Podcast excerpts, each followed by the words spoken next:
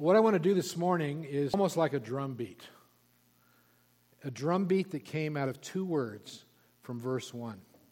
It kept going over and over and over again in my head. Now, what I want you to do is look down at your own copy of Scripture, look at verse 1, and see if you can figure out which two words kept going through my head on late Thursday, all through Friday,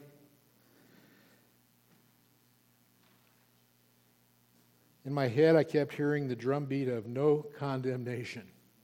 No condemnation. It kept ringing over and over again in my head. And the encouragement that flooded to my heart as I said it over and over and heard it over again brought joy and a sense of spiritual strength in my life. And so I was telling the men at, at lunch yesterday, or breakfast yesterday, that. Uh, I wasn't sure what I was going to preach today. So, what I decided to do is to carve out just verse 1. And I went back and looked at verse 1. Because what I want us to do is to come away from looking at verse 1 today and do so with a great sense of joy, peace, boldness, and full assurance in your Christian life. These two words, I think, are the mo- probably two of the most precious words in all of the Bible. Uh, these are words that we need to remind ourselves of daily no condemnation. These are two words that should marinate in our heart to the point where we understand and appreciate and feel what it means for there to be no condemnation. These are two words that we need to shout out to the enemy. The next time he points his bony finger at you and accuses you and puts doubt in your mind and causes you to, to question your salvation.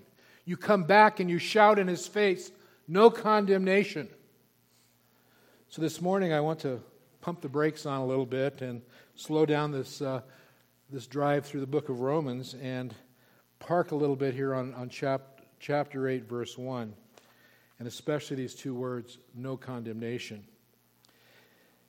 And my, my prayer is that God might take and cause this, these two words to resonate in all of our heads throughout the week, kind of like a TV jingle. You know, I was thinking back, some of you, when you were kids, can you remember any TV jingles that you heard as a kid over and over and over again? And here you are, whatever age you are today, and they're still there.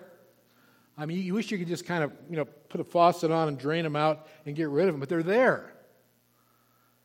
When I was a child growing up, there was Dr. Ross dog food. Does anybody know ever? I, I doubt if anyone ever heard of doc, Dr. Ross dog food. And then there's the jingle, and it always ends. And Dr. Ross dog food is doggone good. and I remember that and the whole song. I can sing the whole song, and there's a couple woof woofs at the end of it. These are worthless words that are stuck in my head. They don't even make Dr. Ross dog food anymore. You don't even know what it is, do you? So, so my prayer is that God would take these two words, no condemnation, and place them in the vault of your memory. And that you might that it might bring in the days ahead of your life, bring encouragement, hope, joy, uh, a sense of full assurance that only the Holy Spirit can bring in the comfort of His Word. Today we're opening up one of the greatest chapters in all the Bible, the eighth chapter of the book of Romans. Now, I know I've said that same thing every chapter we've gone to. I, always thought, you know, the, the, fifth chapter, the greatest chapter in all of Romans. Then we got the sixth chapter, the greatest chapter in all of Romans. Seventh chapter. Well, this really is the greatest chapter in all of Romans. You know, I was thinking maybe it's more like a, it's a cascading of greatness that just starts at chapter one and it just gets bigger and bigger like a tsunami and it just floods our heart. But by the time you get to eight, though, it, this truly is one of the great, the great chapters, and we're going to look at one of the great verses of all the Bible today. Uh, and it's not great because it's more true than the rest of the Bible, because what? All the Bible's true, and all the Bible's the Word of God. What makes it this great is probably over the history how the saints have gone to this chapter. And you've gone to this chapter, I'm sure, in your life for encouragement, for instruction, for, for I mean, there's so much in here we're going to be going through in chapter 8. You know, Martyn Lloyd-Jones says this in his commentary. He says, There is general agreement about this chapter, not only from the standpoint of interpretation, but in saying that it is one of the greatest chapters in the Bible. Surely this is one that is full of verses that many of us have memorized or have been blessed with. And he goes on and adds this I agree with those who say that it is one of the brightest and most lustrous and flashing stones or collection of stones in the epistle of the Romans. And that of these, this verse is the brightest of the whole chapter. So, this is quite a verse we're going to be looking at today. The central theme that's going to be running through chapter 8 is the work of the Holy Spirit in our life. And so that, that's where we're going as we progress through, through chapter 8. But here, here's what's interesting. Remember, as we got to chapter uh, uh, 7, uh, 6, 7, 8, uh, we're looking at the doctrine of what? No? Okay, you get a C. No. C plus. No, we're in sanctification, right? We're in the, we're in the middle of sanctification. And uh, 7, 8, 9, 9, we're going into God's working with, with uh, Israel. But we're right in the middle of a section on sanctification. And here's what's fascinating to me. In this chapter, there is not one imperative. This is a chapter on how to live the Christian life. This is a chapter on how you live a godly life. Now, you would expect right in the middle of that section on, on sanctification, there would be all kinds of imperatives saying, do this and do that, and don't do this and don't do that. Commands. There isn't one command in the eighth chapter of Romans. I don't know, I found that interesting. Uh, the, instead, what you find is reference to the Spirit of God working in the life of the, of the believer. And it's His work in us. It's His work in us that produces Christ likeness in our life. It's a life where He guides and He directs and He empowers. And we're going to see that throughout chapter 8. Now, just, just a quick review here so we can kind of put this in a bigger context of Romans. Do you remember where Romans opened up in chapter 1, where Paul sat down and wrote to us what his purpose was in even writing this book? Probably verse 15 says, I am, so I am eager. This is before he even started with the pen.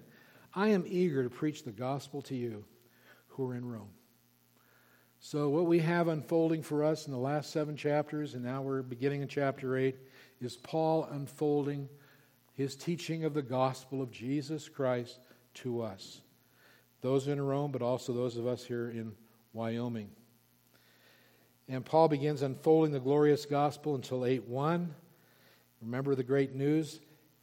How many are here when we went through the first three chapters of Romans and how dark that was? Do you remember that? I mean, it was sin and sin and sin and condemnation and condemnation. And to the point where you got, you know, you got to finally you got to chapter three around verse twenty-one, I think it is. Then, then you see the, the light begin to come in. And then comes the good news.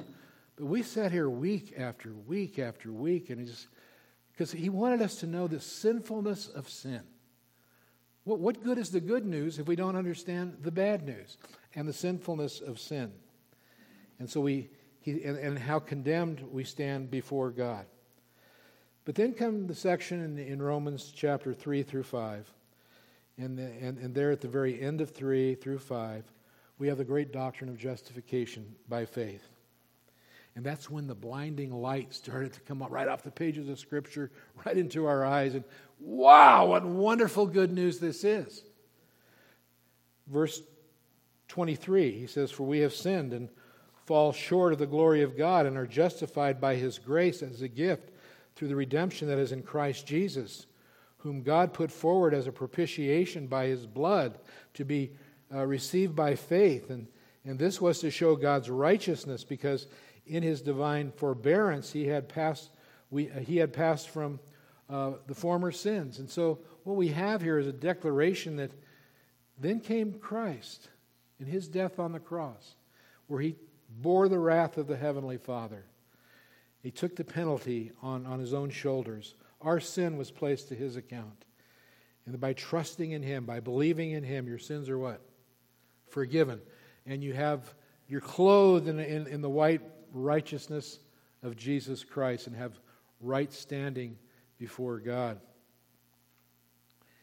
So then we came to, to chapter, chapter 6 and began to look at the doctrine of justification or sanctification. You got me doing this, Cindy, sorry. Uh, sanctification. And uh, tempted to think you, you become a Christian and automatically you're like Jesus. Isn't that? You become a Christian, you, you trust Christ, everything is just wonderful, and you, become holy, and, and you're just a, a holy person. But then we came to chapter 7 and we saw wait a minute, that's not true, is it? That's not a right understanding of what a Christian is. Because Paul gave us an autobiographical picture of his own life. And this is a picture of warfare, conflict, uh, inner battle going on. He cries out, Oh, wretched man that I am, I don't do what I want to do. And, and I end up uh, doing uh, what I'm not supposed to do. And, and he so, you know, he falls into sin. This is the Apostle Paul, his testimony. And here's my life as a believer, and I fall regularly, periodically, and regularly into sin. And he says, Oh, wretched man that I am, who's going to deliver me from this body of sin? And then he, you know, we got to the very end of chapter 7, and it almost looked like it was going to end on a high note. Do you remember that? In verse 25. It's like, well, I, I thank God through Jesus Christ, you know, there's victory. But we realize the victory he was describing was a victory that's going to come when you die, when you're glorified. And then you, you, you become like Jesus is and you're face to face.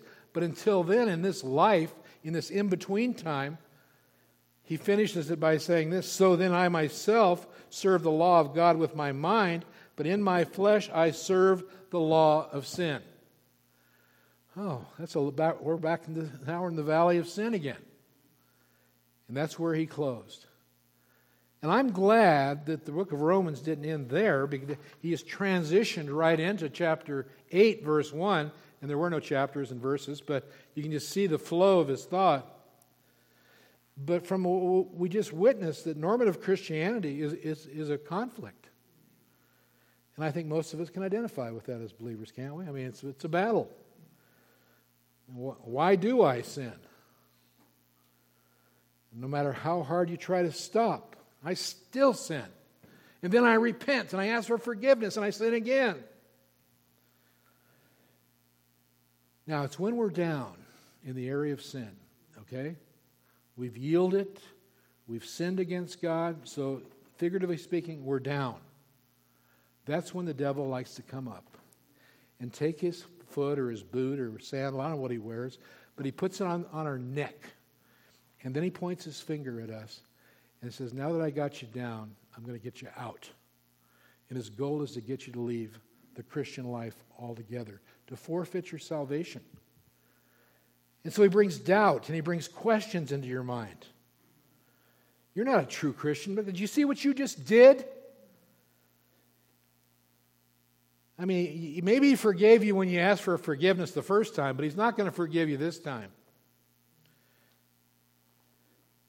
I mean, Christ died on the cross. You believe that and you act like this?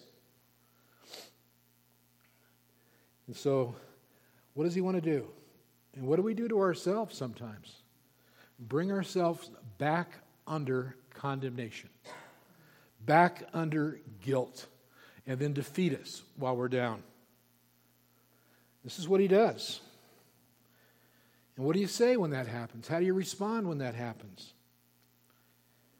Well, praise the Lord, Romans 7 transitions into Romans 8, and we come across those two words there's no condemnation. Two words. Let them marinate into your heart. No condemnation. And the good news is that we are now in a state of conflict, okay? We all agree with that. Till the day we die, we're in a war, we're in a conflict. But in the midst of this conflict and all the battles, and every time we stumble and fall and sin, no condemnation. No condemnation. That's the scripture speaking to us. And so let's look at verse 1 today. And uh, I broke it down the best I could as far as who, what, where, when, why. But notice verse 1 says, There is therefore now no condemnation for those who are in Christ Jesus. Now, the first first point there was where. And by where, I mean, where is, where is this verse connected? There's a therefore in there, so it's taking us back. So, what, what is it that this verse is, is, is connected to? There is therefore now no. By the way, it's easy to skim over those first few words there is, therefore, now, no, and just go right to the no condemnation. But I want you to see this morning that every one of those words is very, very important to understand fully what Paul is saying here. We need to know what the therefore is there for. We need to know what the now is, is referring to. We need to know what the strength of that word no. Every one of these words is very, very important. And so the therefore should we should stop whenever you see it. Okay, hermeneutics, right? 101. You see a therefore, what do you do? You stop and you ask yourself, what is it there for? Therefore, and you got to figure out what does it connect to? It's linking something before to what's being said now. Think of it as a biblical carabiner. And it, it wants to hook onto something before it. So you can see the connection between the two. And what is the, the connection that we have here? Well, how far back is Paul, Paul going to go with this carabiner? He's just going to go back one verse to the last verse of chapter 7, verse 25. In other words, is, is this no condemnation linked? Is he linking that back to what it means to be involved in a conflict and being under the power of, of sin?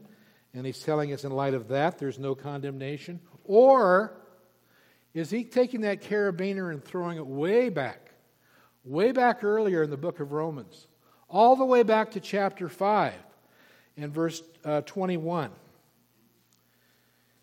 Because what you have in 521 is the end of the section on justification by faith. And then, then you have 6, 6 and 7 are kind of parenthetical, parenthetical uh, additions. And so it could be that if he links it back to 521, that whole section there is that uh, verse 21 says, So that as sin reigneth in death, and, great, and grace also reigned through righteousness, leading to eternal life through Christ Jesus our Lord. There is therefore, because of justification by faith, no condemnation. Now, is it so? which one does it link to? Does it link back to verse 25 of chapter 7? Does it link back to uh, chapter 5, uh, as we saw here, verse 21? Yeah, you know, I've got a stack of commentaries. You usually see them laying out on my table there at the house. And the good commentators are all over the board in answering that question. Uh, John Murray, I really like John Murray and his, his commentary. He says no condemnation is closely linked back to chapter 7, verse 25. Therefore, Paul is not dealing with justification, but with sanctification. What, what Christ has done to deliver us from the power of sin. And then you come to someone like the doctor, Martyn Lloyd-Jones, who argues no, no, this goes all the way back to that section that ends in, in chapter 5, verse 21. And uh, it has to do with justification. Because you're justified by faith, now for therefore there is no condemnation. And, and, and, and then, of course, you sit there and you look at these, you read through all the opinions, the ideas, and then, then you got to arrive at your own conclusion. And the conclusion that I arrived at is I, I can really see two carabiners here being thrown out. One that's going to link into 725, and the other one's going to go all the way back to 5, uh, chapter 25, verse 21. That the no condemnation, yes, does apply to being justified by faith. Therefore, being justified by faith, we have no condemnation with God, period. But also in the sense that he just finished, almost didn't even complete the breath. He just finished chapter 7, verse, verse 25, and, and, and he's talking about uh, uh, the power of sin in, in, in the life of the believer, and it seems to go right into, and by the way, there's no condemnation in the midst of this battle that's going on. And so I really saw perhaps, you know, you, can study this out on your own, but what I saw here was kind of a double carabiner, and that the, that the no condemnation applies to everything that God has done.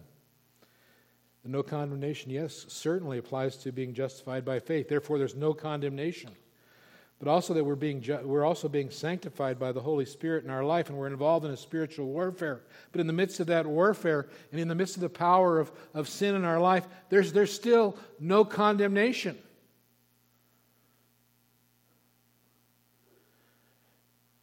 Christ's death brought no condemnation. And so we're freed from the penalty of sin, we're freed from the power of sin. Verse chapter 521 and chapter 725. So I want you to see, you'll see this worked out uh, later as we work through this chapter, why I arrived at this conclusion. But you see it really Paul developing, I think, this, this idea throughout the rest of the chapter. Then we look at the what. We saw where, now the what. Well, the what is there's no condemnation. Uh, there is no condemnation. Remember, I said that word "no" is important? You don't want to say, oh, the word's two letters. It, it, really is an important word. Uh, you can't skip over the no to get to the, to the, to the, con- no, to the condemnation. Because in the Greek language, it's just a quick thought here. The Greek language, not only are the words important, not only is the grammar and the tense and all of that very important in understanding what a, what a verse says, the word order is important in the Greek language. So, like where the no appears in our English verse or uh, sentence here is not where the no appears in the original Greek language. In fact, if you look at it, you find the no is the very first word in the sentence. The very first word in the sentence. And so Paul's placement of no in the original Greek language is different than ours. And it's strategically placed there at the beginning of the sentence for a reason. For Paul to put no at the beginning makes it emphatic, it stresses it. You don't read this, and by the way, there is no condemnation. No, no. He doesn't want you to read it that way. He wants you to read this emphatically, and he says, and I want you to know there is no condemnation. He wants you to, he wants to hear that, the, the emphasis put on there's absolutely no condemnation in case you think there might be a room for a little bit to creep in. What does the word condemnation mean? To be condemned means to be, uh, obviously, means to stand guilty for something. You're condemned. But in the Greek language, it's more than that. It's more than just being found guilty for doing something or not doing something.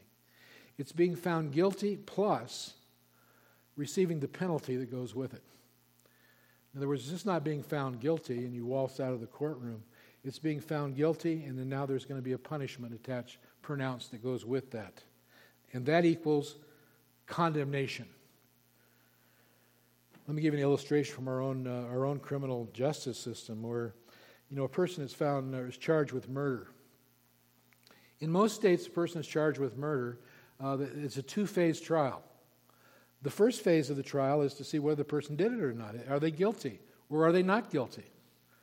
And so then the jury comes back and the, we say that the defendant is guilty of murder, but he's still not condemned.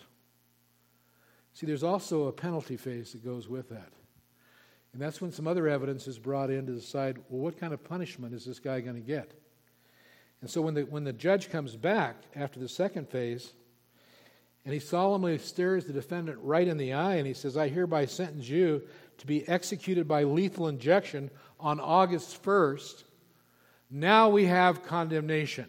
You have guilt, plus you also have the penalty that goes with it. And so when, when, when, when, when we're condemned before God, it's more than just saying we have sinned against God and we're guilty of that sin. Condemnation also includes the pronouncement of the punishment that goes with it, which is death, which is the eternal wrath of God. So, this is the picture of spiritual condemnation we see here. Every one of us have sinned and we've fallen short of the glory of God. Every one of us have sinned. So, we're all guilty there. But also, the Bible tells us because we have sinned, we also have had the penalty attached to all of us. And the penalty is the wages of sin is, is death. And yes, there's going to be a judgment day and a final court appearance before the Lord Jesus Christ. And And then all those who are, who are guilty of their sins will be cast off into to eternal wrath of God. But today, everyone who's here today who is without Christ is a sinner standing guilty before God and facing the wrath of God and his condemnation. And so that's why the Bible will clearly say that all those who, who are without Christ are condemned. The, every one of us at one time in our life was condemned. Uh, we're guilty. We're condemned. And so that means that uh, there's going to be a time for those who are condemned that they'll face the wrath of God forever. It'll be a just and righteous judgment that comes from the holy God. And without Christ today, you are condemned before your Creator. And listen to what Paul's saying here. He says, But now there's what? No condemnation. And these two precious words should ring in our heart. For us today, there is no condemnation. There's no. You're freed from sin. You're, you're freed from the guilt. You're freed from the penalty. You're freed from the power of sin. There's no condemnation. We say, well, who does that apply to? Because as we, we, we read about the Bible, we see that we've all sinned. We've all come short of the glory of God. We're all condemned. So, how is it that some here seem to say that there are those who there's no condemnation? So, who is he talking about here? Notice he adds, for those who are where? In Christ. We saw earlier, you're either in Adam or you're in Christ. If you're in Adam by nature, uh, by birth, he's your federal head. Uh, he, he sinned, you sinned. Remember how that worked? He died, you died. Right? It's all imputed to you. He's condemned, guess what? You're condemned. All the human race in Adam is condemned. But those who are in Christ, we, we, he's our federal head as well. And, and, and so now, as believers, as our federal head, uh, he died for our sins, and he, he's alive, and we're alive. And he's paid the penalty, and we are forgiven. I'm glad there's another Lord and Savior, Jesus Christ. And he bore the wrath for us, he, he took the curse for us. And that all that would flee to Christ and trust in him and believe in him are not condemned. No condemnation. A good verse on that is John 3:18 that says whoever believes in him is not condemned. Pretty clear. But whoever does not believe is condemned already because he has not believed in the name of the only Son of God.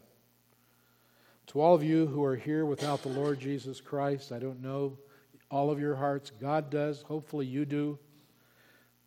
But to be here today, sitting in these chairs without the Lord Jesus Christ, without being in Christ, without believing in Christ, trusting in Christ, let me, I can't say it any, in any softer or, or stronger way than this. There's no more dangerous place you could be than to be here today condemned before God. There is none. You have sinned against God. God's going to, He's your judge. You will be eternally judged. You're going to hear His voice one day say something like this Depart from me, you worker of iniquity, and, and go to the place that's prepared for the devil. The, for the devil. And you're going to hear the wailing, you're going to hear the gnashing of teeth. You're going to feel the, the, the sense of, of, of the fires of hell. And you're going to experience what it means to be in eternal darkness. Uh, the flames of the lake of fire. If you're here without Christ, without faith in Christ, he says, You're already condemned today. You're, you're condemned now. It's not you're going to be condemned, you are condemned. This is your future. And so the Bible would tell you today to run to Christ, flee to Christ. Flee to Christ with a heart ready to receive Him, to trust in Him, to believe in all that He's done, to serve Him as your King, your Master, and your Lord. He's the one who's bore the wrath for the sins of all of his people. He's paid the price. So come, believe, and repent. And if you do, here's the good news you're going to find yourself in Romans 8 1. And you're going to hear the words, no condemnation anymore. What a blessing. And more than that, notice the when. When does this no condemnation take place? And he says, now. All who are in Christ, now there's no condemnation. Is that an important word, you think? Now? I mean, think if it was then or later or it was or what, but now. Now there's no condemnation. I mean, could have said, well, the day that you pass from this life and you're about ready to breathe your last breath, well, then there'll be no condemnation. Or, you know, there was no condemnation the day you believed in Christ and you were first saved, but that was then and this is now. No, now there's no condemnation. And I was thinking about it as I was meditating on that this week, and I said, you know, there's, there's always going to be a now in our life, isn't there? I mean, I say now, now, it's already past tense because I just said now, but there's a new now. I mean, it's always now. And that, that now is going to continue all the way for eternity. So there's no gaps, there's no break in God not bringing condemnation to those who are in Him. There will always be no condemnation. And these two words, no condemnation, need, you need to sink your spiritual teeth deep into those two words no condemnation. And I believe this to remember these two words uh, have failure to remember these two words have caused many of professing believers to struggle and to fret in their Christian life. And maybe you're one of them. I know because there, there, there's times where we all go through these times of discouragement, spiritually speaking, depression, spiritually speaking. And how many times you, you're tempted to say, I'm going to throw the towel in on this Christianity? It's guilt and condemnation that the enemy likes to just heap on us. And we like to heap it on ourselves. We're real good about putting ourselves back under condemnation. Because that robs us of any hope. It brings defeat. It brings a weakened state of the Christian life. It brings a spiritual depression, discouragement, despair, hopelessness.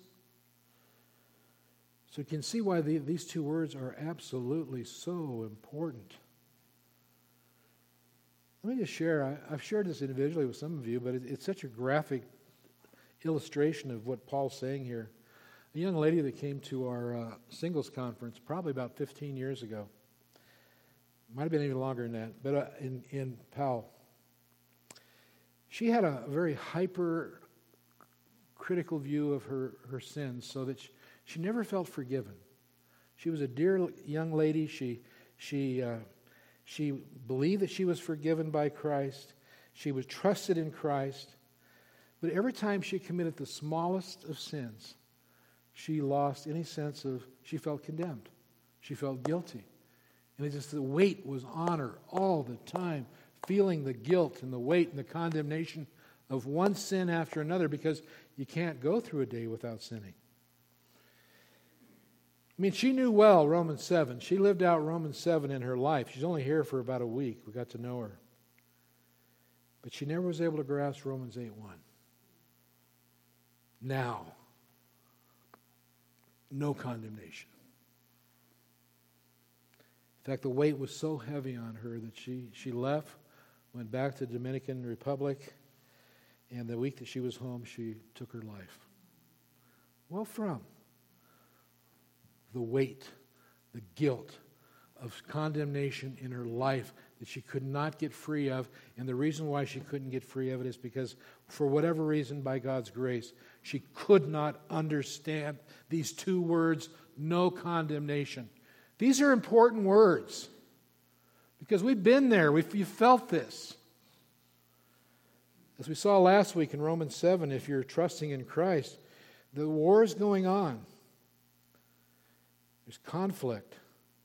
But praise the Lord that even in the midst of that conflict, even when you're getting whipped around and maybe fall down in sin, you know the, the response is no condemnation. Now, you say, well, okay, this is Paul speaking, right? Yes. And uh, you say, but Paul might say that for himself. But for me, he doesn't know how wicked my sins are. I, I mean, my sins next to Paul, I mean, he was not speaking about my situation.